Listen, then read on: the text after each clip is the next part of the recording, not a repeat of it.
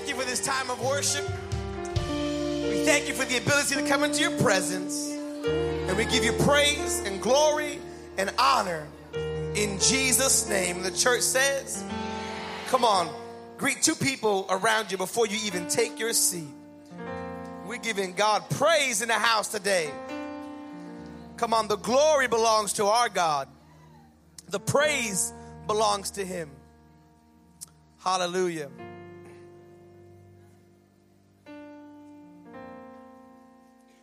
Praise God.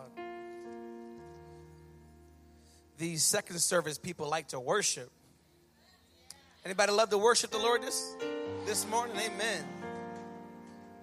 Y'all some rude worshipers. Don't even let the singers finish the song. I'll just take over. Oh, I know this one. It's okay, sister. Don't even sing. Y'all, it says that y'all some rude worshipers. Praise God. That's good though. It's good when you can come to the house of God and just worship with brothers and sisters. Amen. And be able to, to come before the Lord and just honor Him with our worship. I want to continue in our series, Growing in Our Generosity, Growing in Generosity. Now, uh, before I do that, of course, I want to thank God for all of our first time visitors today. If it's your first time here, you could have been anywhere else, but you absolutely picked the right place. Praise God. Welcome to Citywide Church. We want to thank you for being here today. I want to continue in our series. We've been talking now for this is our fourth week on growing in generosity, how to grow in our view, in our perspective, in our action of generosity, how God would desire that of us. And in week one, we talked about the, the uh, how the scripture teaches us that generosity is not a destination; it's a life journey that we take. It's something that we do throughout the course of our life, no matter where we are at in our life. We we don't start when we get somewhere. We start where we're at in our generosity of our finances, our, our resources, our talents, our servitude, our time with the Lord. Amen. And then week two, we talked about setting the table for generosity, what that looks like, uh, how to be a proper steward of the resources God gave us. And if you didn't hear that, I challenge you to check it out on the podcast to really understand what stewardship is as God would require it of us. Because if we don't make a plan, we're going to run out of seed to be able to sow into people's lives. And then last week we talked about the three types of givers that we see in the Bible and in church today in our lives. And then today I want to talk to you about the promise of generosity. What does the Bible promise those who are generous? What can I look forward to if I'm obedient to God's word and I live a life that is generous, a, a, life that sows into many and not just a few, a life that sows into the house of God and to people, the people of God, to the lost people, to the friends I have, to the family I have? What does it look like when I sow into others? Many years ago, about six, when I decided to be an adult in my life, amen when I started growing up, and I'm still in the process of growing up, when I started making decisions to change my life, I realized that as I got older, I had to manage my life different because I was in different phases of life. When I got married, I could no longer act like a single guy. Amen. I could no longer call every girl hun. Unless I wanted to have a permanent black and blue here because my wife chopped me in the throat. I couldn't call girls baby anymore. I couldn't do that kind of, I had to change the way I acted. I had to change. And so, likewise, when I got married, I had to change the way I handled money because I couldn't handle it no more as a single man. I had to handle it as a married man. And then when I got kids, when I, when I got them from the hospital, they gave me two of them over there. When I got my kids, I had to handle my finances as a father now, always leaving money for baby clothes and diapers and butt paste and all that kind of stuff babies need. Babies need butt paste. I had to really make it as good as I could. And when I first got married, I made the decision to talk to a guy who knew a lot about money. And he's my financial advisor. His name is Sean. And I said to Sean, I said, Sean, I'm poor. He's like, Yes, you are. And I said, I said, How do I make sure I'm not poor when I'm old? And he gave me a book from his father and it was a book called Whatever Happened to the Promised Land. And I, it was like a 12 chapter book. I was so enthralled by it. I read the whole book in one day, and I was blown away, and I wanted to meet this guy's father, and I did. And then I talked to Sean again. I said, Sean, what do I do? And he explained to me, as the book explained to me, something really simple, a simple principle that if I took and created a retirement fund and put $100 in a month, just $100, which to me was 20 coffees, if I put, I see everything in coffees Everything with me is coffees. My rent cost me 2,800 coffees. Oh my God. It's 2,800 coffees I cannot have. Everything with me is coffee. You know, if I take you out to eat, it's gonna cost me, if I spend 70 bucks, that's about 140 coffees. That's a lot of coffees. And so this is gonna cost me 20 coffees. And so I was there and I realized that he showed me that after 40 years, at a minimal growth rate, I could have over a million dollars to retire on. That's awesome. And so I started it, and throughout the years, I've doubled it and added to it. And I'm investing and investing and investing because I want to have a future that's secure. That when my daughter gets married, daddy can help her pay for it. I want to be a good steward. I want to be a good dad, a good father, a good husband, a good example to my church. And so I realized that I was enticed by his offer because, in my mind, if I gave the minimum, I can get the maximum. And I think that a lot of times in church, with our generosity, this is our mentality. It's like, what can I do to give God the minimum in order to get the maximum? And then we say stuff like, you know, well, God only needs a little, and that's so true. That's so absolutely true. We look to scriptures like the boy with the five loaves and the few fish, and he's like, well, he gave a little bit to God, and look what God did. He fed over 10,000 people that day. And like, yeah, that's true. But the boy didn't give a little, the boy gave everything he had. And so, a lot of times we have this fear of being generous or being givers or being uh, people who help others because we're afraid of what we'll have left over for self. And so I want to talk to you today about what the Bible says the promise of our generosity is. And we find it in the book of Philippians chapter 4 verse 10. And there's many scriptures that speak to our generosity and what God will do, but this one in particular is very laser focused. Amen. So turn with me to Philippians chapter 4, verse 10, as I read this scripture written by none other than the Apostle Paul. And he writes in verse 10 I rejoiced greatly. Paul is really, really excited. In the Lord, at last, you renewed your concerns for me. And realize Paul's not being condescending, like you guys have been forgetting about me, but now I'm really happy that you remember me. He's legitimately joyful that they've remembered him. Indeed, you were concerned, but you had no opportunity to show it. I'm not saying this because I'm in need, for I have learned to be content whatever the circumstances. I've learned what it is to be in need and know what it is to have plenty. And I've learned the secret in being content in every and every situation. Whether well fed or hungry, whether living in plenty or in want, I can do all things through Him who gives me strength. Yet it was good of you to share in my troubles. Moreover, as you Philippians know, in the early days of your acquaintance with the gospel, when I set out from Macedonia, of when I set out of Macedonia, not one of the churches shared with me in the matter of giving and receiving, except you only. For even when I was in Thessalonica, you sent me aid more than once when I was in need. Not that I desire your gifts, what I desire is more to be credited to your account. I have received full payment and have more than enough. I'm amply supplied. Now that I have received from Epaphroditus the gifts you sent, they are a fragrant offering, an acceptable sacrifice pleasing to God, and my God will meet all of your needs according to the riches of his glory in Christ Jesus. To our God, Father, be glory forever and ever. Amen. Come on, let's bow our heads. Heavenly Father, we thank you for your word. It's already blessed. But Father, as we come before your word, would you open our ears, open our hearts, reveal yourself to us, God? For only you can bring revelation, only you can bring the opening of our hearts and minds, God.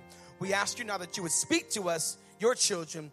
In Jesus' name we pray. And the church says, in the scripture we just read, we are hearing from the Apostle Paul, and he's giving these closing remarks to the body of Christ in the city of Philippi, at what we call Philippians, and he's giving these last minute words to them. And in the last few words, he is giving them thanks for their support of his ministry.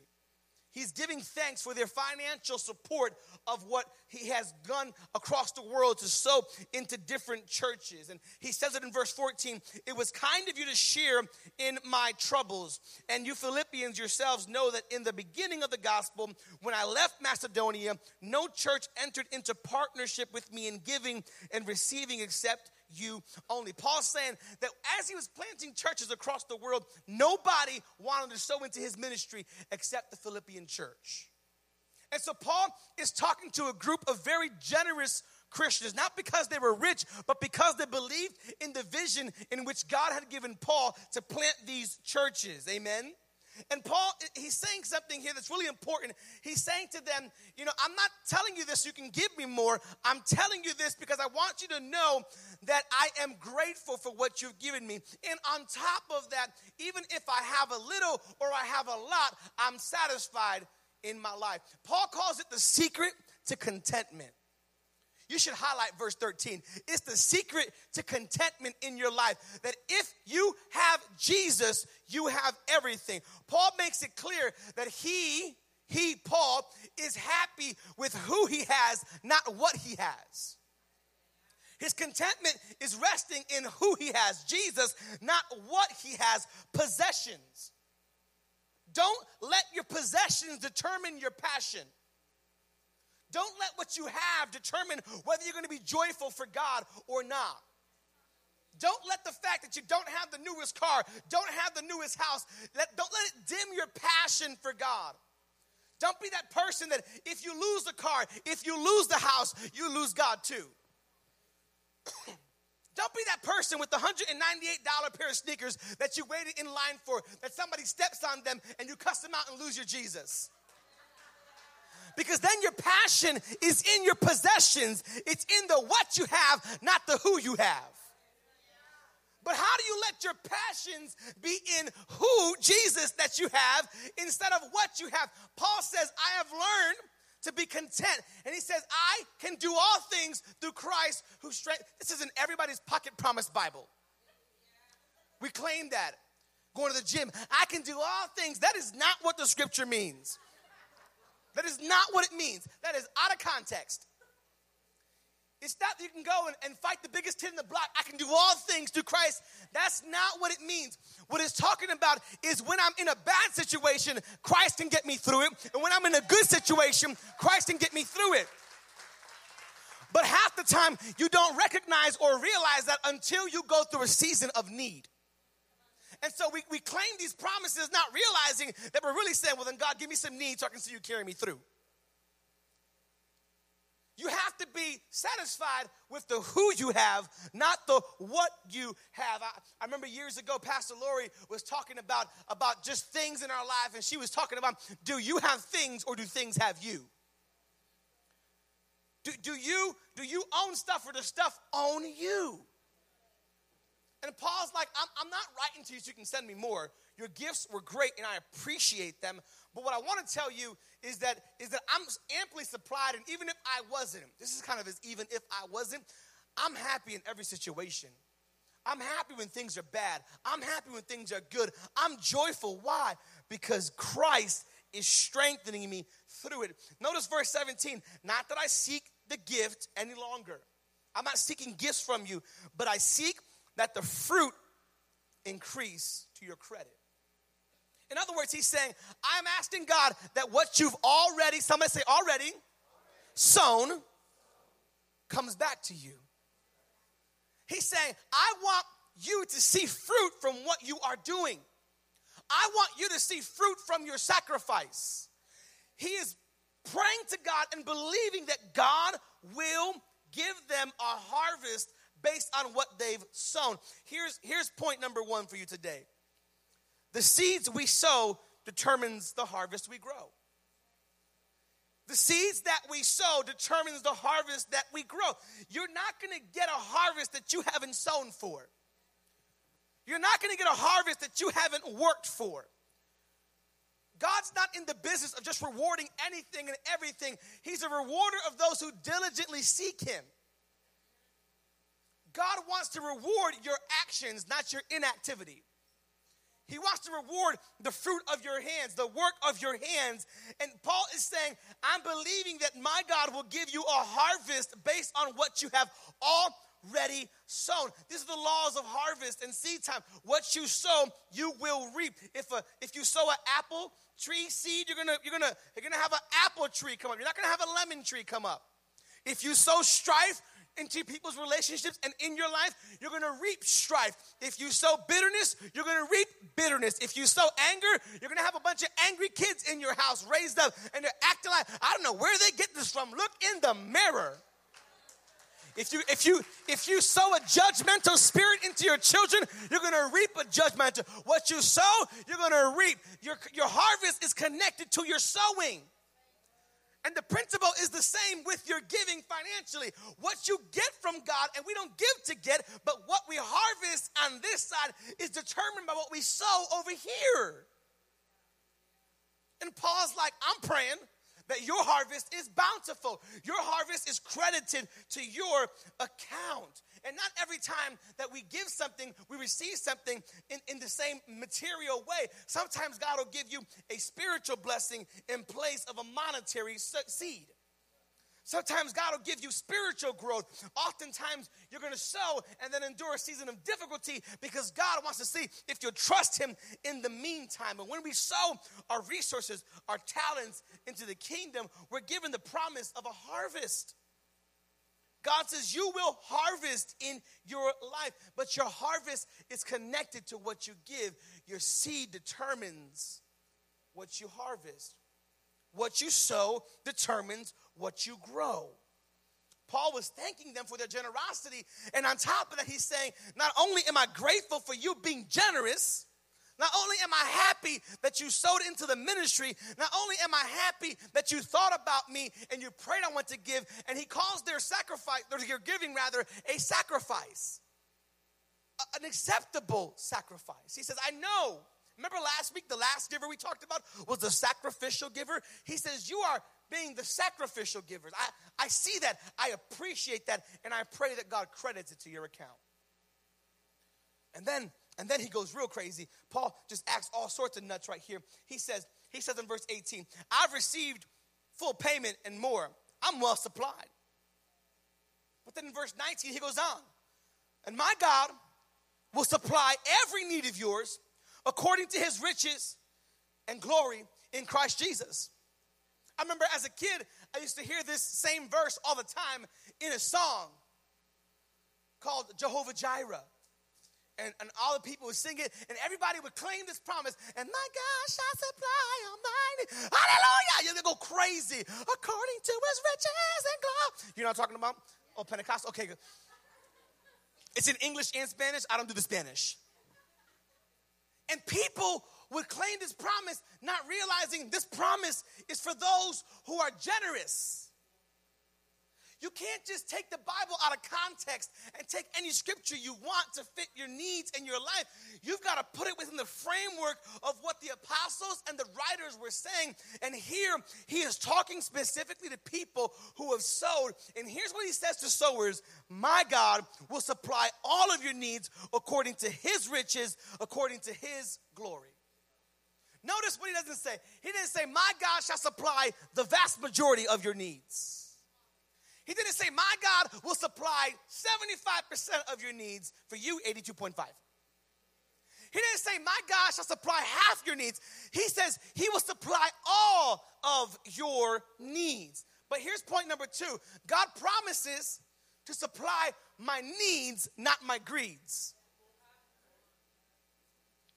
Because somebody might say, well, I needed that 2016 new brand car, brand new car, and I didn't get it. I wasn't approved. God said He will supply your needs, not your greeds. Well, I didn't get this that I wanted for Christmas. God said He will supply your needs, not your greeds. Me and Pastor Carmen four years ago went to Africa. We went to Rwanda, and, and I remember driving down the trails to different uh, remote villages we were visiting and seeing naked kids because they had no clothes running around and without shoes, without clothes. Some of these kids would spend one to two to three hours a day just walking to get drinking water. When you go to a country like that, it kind of puts into perspective what needs are and what greeds are. And because we're American and because we're spoiled and don't even realize that even the poorest of the poor are richer than anybody else in half these countries. And we don't realize that it kind of flips on its head what needs and greeds are. And you begin to understand that needs are basic needs of food and shelter.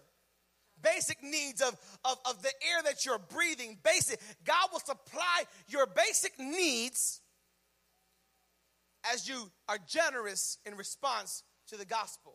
Generous in response to the vision he has given you. He will supply your, who's he talking to? He is talking to generous people. And why? Why is this promise for generous people? Because stingy people kept everything that they had that God gave them. They don't have a need for God to supply for them because they thought they can do it on their own. And so, why would God supply for people who think they could do it on their own? The promise here is for the people who sow. And you might go through some hardship in order to get the promise of God in provision, but it's okay because it'll come nonetheless. We see that the provision in Scripture often comes through hardship.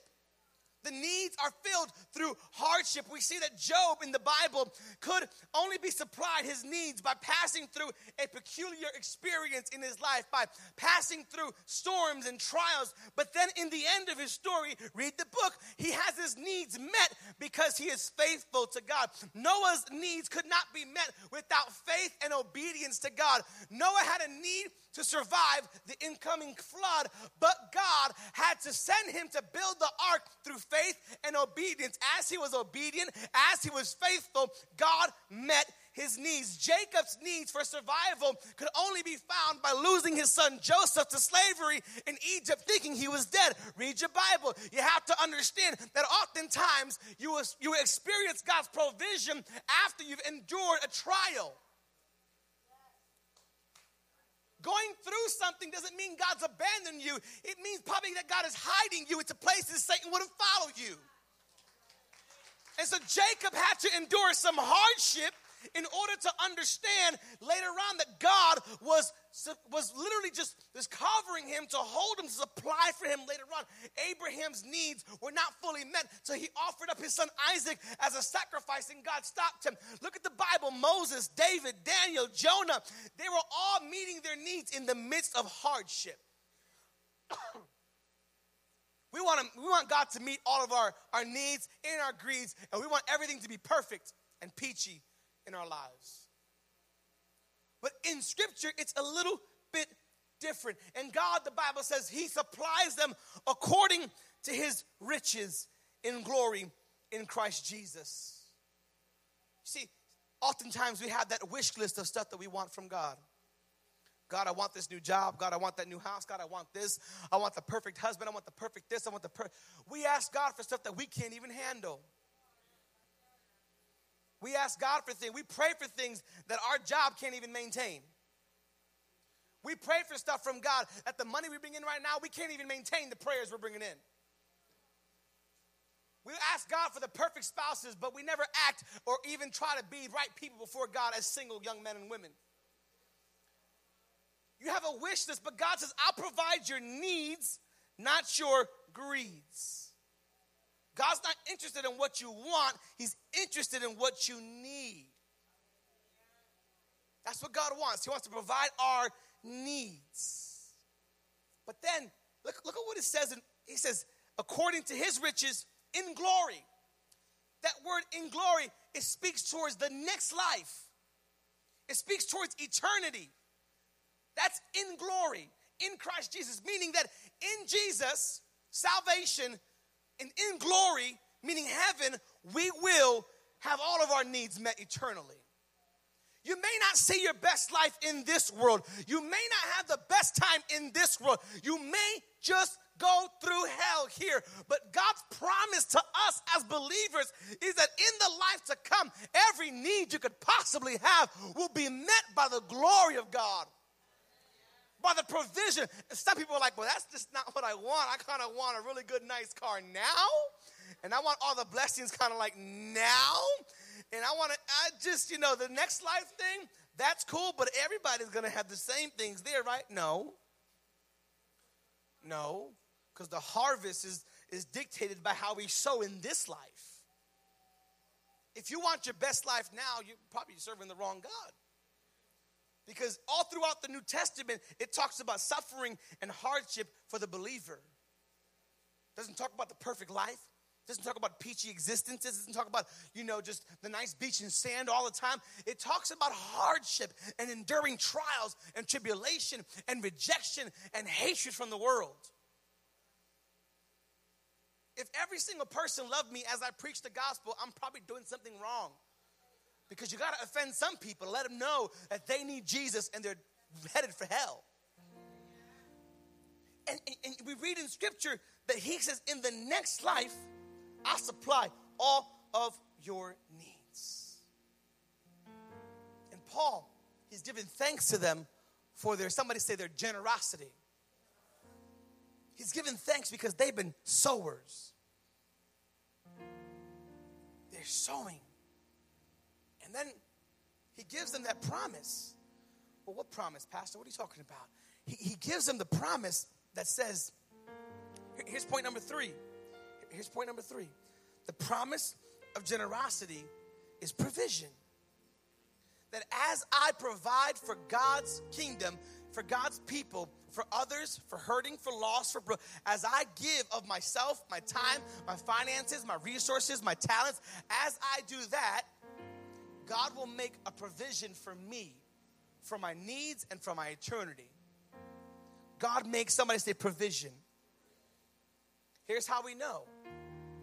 Somebody say, well, how do I know this? Because sometimes giving is scary. I wish I had some honest Christians.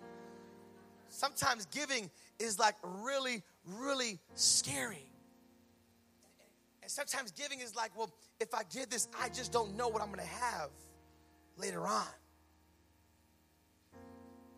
If I give, you know, if I give this or if I give that, how am I going to exist? Listen to what listen to what he says again. I'll read it again. And my God will supply every need of yours according to his riches in glory in Christ Jesus. Did you see it? Did you see it? I'm going to say it again. And my God will supply every need of yours according to his riches in glory in Christ Jesus. So so we know he is speaking to generous people. That's number 1. We know he's speaking to believers. Any generous people here? Praise God. Don't raise your hand. Don't raise your hand. We don't want to make the ungenerous people feel uncomfortable. Any believers here? Don't raise your hand. We don't want to make the lost feel uncomfortable. I'm just kidding, but he's speaking to generous believers. And he says, I'll supply, my God will supply all of your needs, right? Right? He'll supply, supply all of your needs in Christ Jesus. Our certainty that God will bless, that God will provide, is that it is in Christ Jesus. And I know at a first glance that might not seem like much, but this verse tells us how God is willing to help us, that He'll provide every need. It tells us how able God is because He's rich. And it tells us the measure or the medium by which that blessing will come. It is through Jesus. He tells us how, He tells us how much, and He tells us through who. And it's Jesus. You see, God has seen their sacrifice as He sees yours when you give.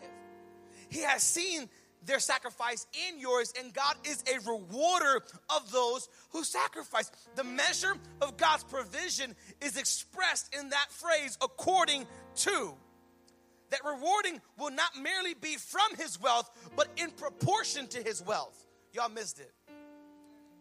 It's like the richest person you know comes up to you and gives you 20 bucks. That's not a lot according to what they have. But the context of the verse in the Greek says that he'll give it to you according to what he has, in proportion to his wealth, in proportion to his blessedness, in proportion to all that he owns. Let me tell you something God has got a lot. And it's not just money, wisdom, knowledge, power, authority. There's greater things in finances. Open your mind. According to his riches of grace and love and mercy, his riches of wisdom, completely powerful God that you serve. In other words, what Paul is saying is the gift and the provision that God will give you is befitting of God, not just of you. It's befitting of God's full wealth and countenance. Who can estimate the range and the depth and the richness of our God? What conceivable human scale can we really truly measure the God who owns the stars that our telescopes take pictures of? The God who owns the planets that we don't even know about, and we're excited because we think we found a, little bit of water on Mars. But God owns it. Owns every star we look up at night. He's the original GPS guiding men by the stars while they sailed across the oceans. He owns it. They should pay him a royalty. I'm just saying. We should sue somebody. It's God's. And and the promise here is that the depth of his riches will be the, the, the, the storehouse by which he pulls our provision from. Does it mean you're going to be rich? No. God provides your basic needs and give you great authority in the spirit. Look at Romans 11 33. Oh, the depth of the riches and the wisdom and the knowledge of God. Oh, how unsearchable are his judgments and how inscrutable his ways. Second Corinthians 8 9. For you know the grace of our Lord Jesus Christ, that though he was rich, meaning in heaven, rich, yet for your sake he became poor, came down to earth and lived as a man, just like you and me. So that you, through his poverty, meaning his humanity, might become rich we might gain salvation. See, it talks about becoming rich, not in the context of financial richness, but becoming rich in salvation, rich in eternal life. For what is greater than to live forever with God?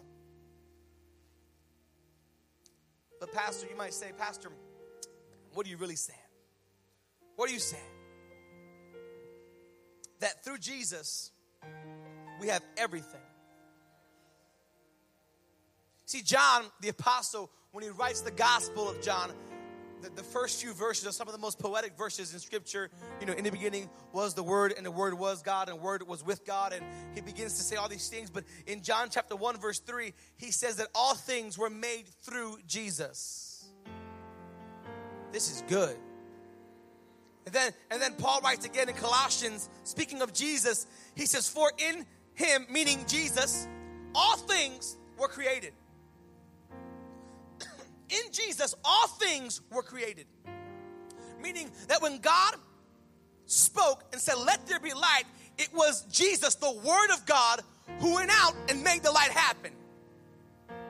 When Jesus, rather, when the Father was saying, Let there, let the land be divided from the sea, let this happen, the word that went from his mouth was Jesus.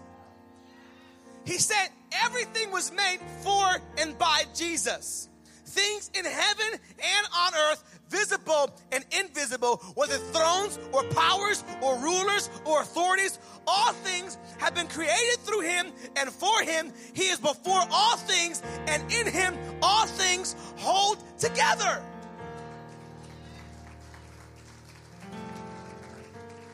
If Jesus is the means or the medium or the agent by which God created all that we see in the universe, if Jesus is the creator of heaven and earth, and if all things have been created through Jesus and for Jesus, if this same Jesus has the power to hold all things together, the, the Jesus that holds the earth together, the Jesus that causes the sun to rise in the east and set in the west, the Jesus who causes the earth to be on the orbit that it's on the same, he holds all things. If my blessing and my provision is in that Jesus, then I have a certain blessing.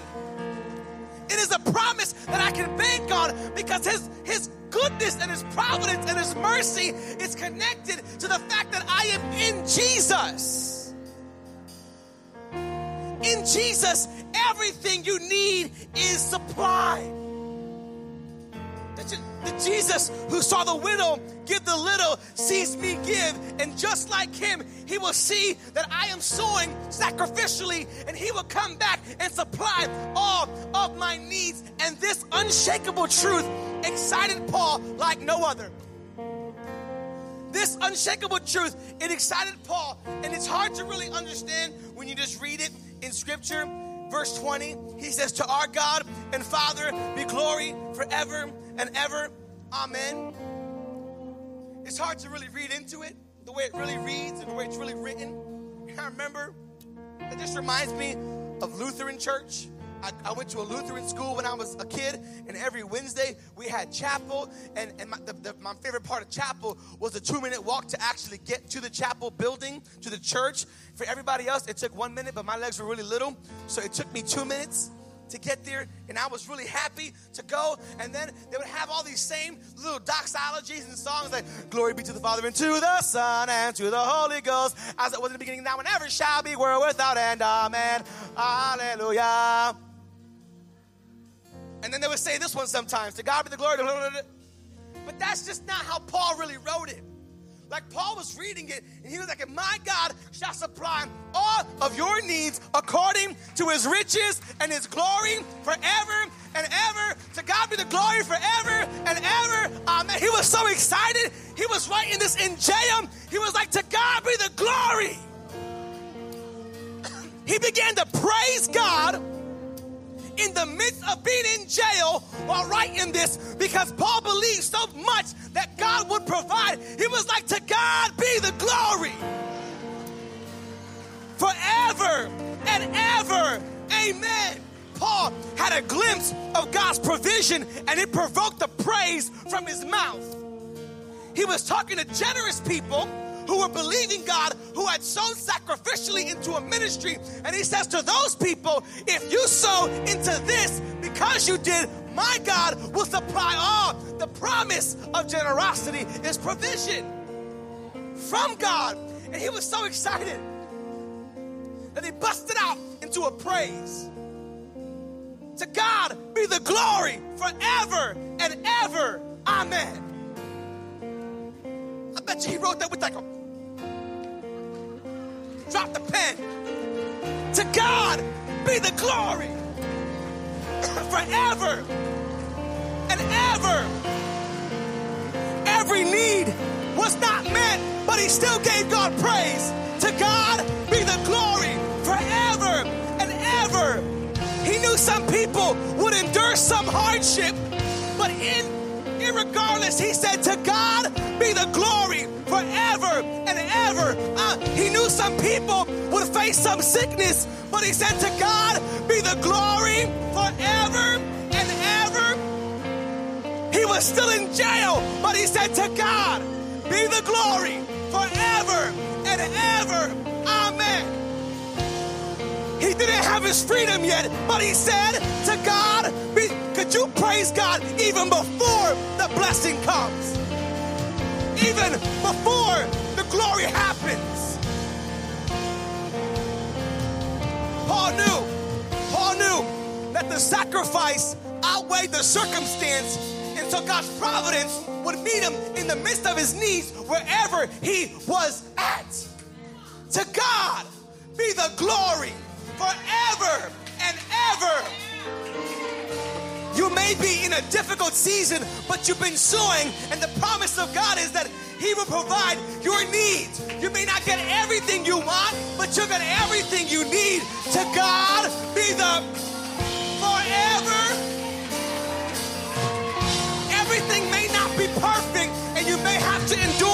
some storms like Jacob, but to God, forever.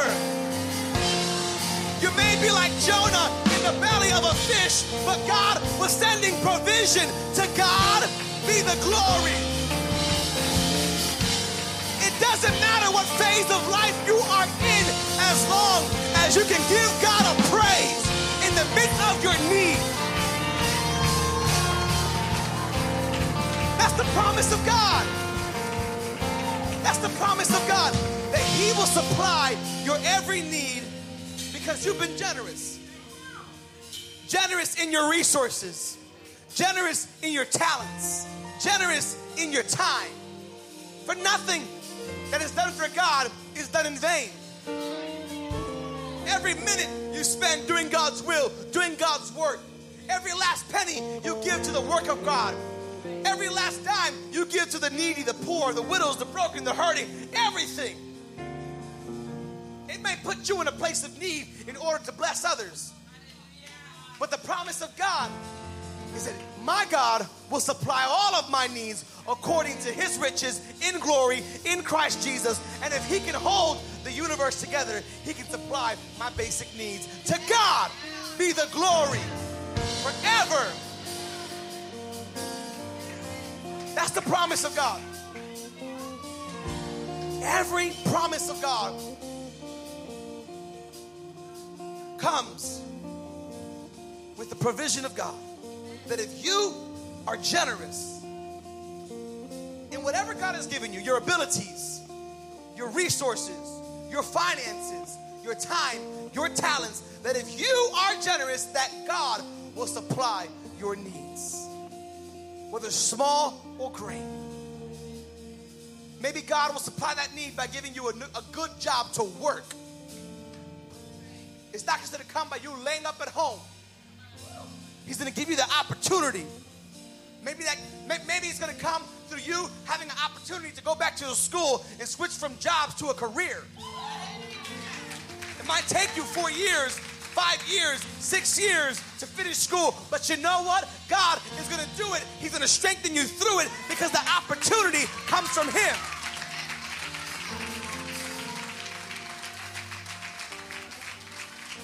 Generosity opens doors, it doesn't walk you in.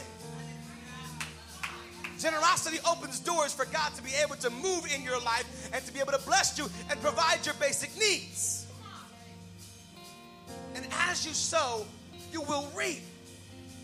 And like Paul, we're going to have those moments where it comes, like, to God be the glory forever. That's right. That's right. And in moments where you feel like, should I be generous?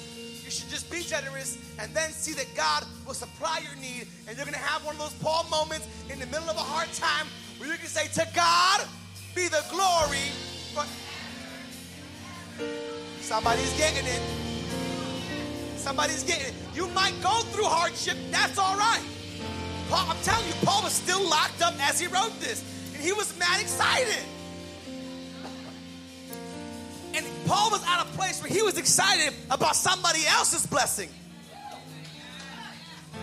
He was like, You guys, you, you guys are going to be so blessed. To God be the forever. And that's God's type of joy for you. That you can be joyful for others who are being blessed. We've been talking about growing in generosity. And as you grow in it, you're going to see that God will give you more and more opportunity you're going to see that although you may endure some hardships, although you may endure some tough times, you will recognize and realize that God will supply your every need. God will supply your, doesn't matter what you're going through, God will supply your every need. Is that for everybody? The answer is no. It's to people who are generous. It's the people who are believing God, trusting God. We got to take the Bible in context. And I know something that as I have sown, God has sown back into me that I might sow into others. I'm believing God every day of my life for my basic needs. Trusting God. I got no other choice. And Paul was excited. Paul was excited because he had a trust and a firm faith in God. And he says, This faith is because it is anchored in Christ Jesus, who holds all things together, including me. Tell somebody next to you, He's holding you together. Now tell the other person you've ignored, tell him He's holding you together too. Turn around and tell somebody behind you, He's holding you together? Could you, could you? Could you just touch three people and tell them he's holding you together? He's, he's holding you together. He's holding you together. Maybe not. He's holding you together. You just, just encourage somebody. Tell them he's holding you together.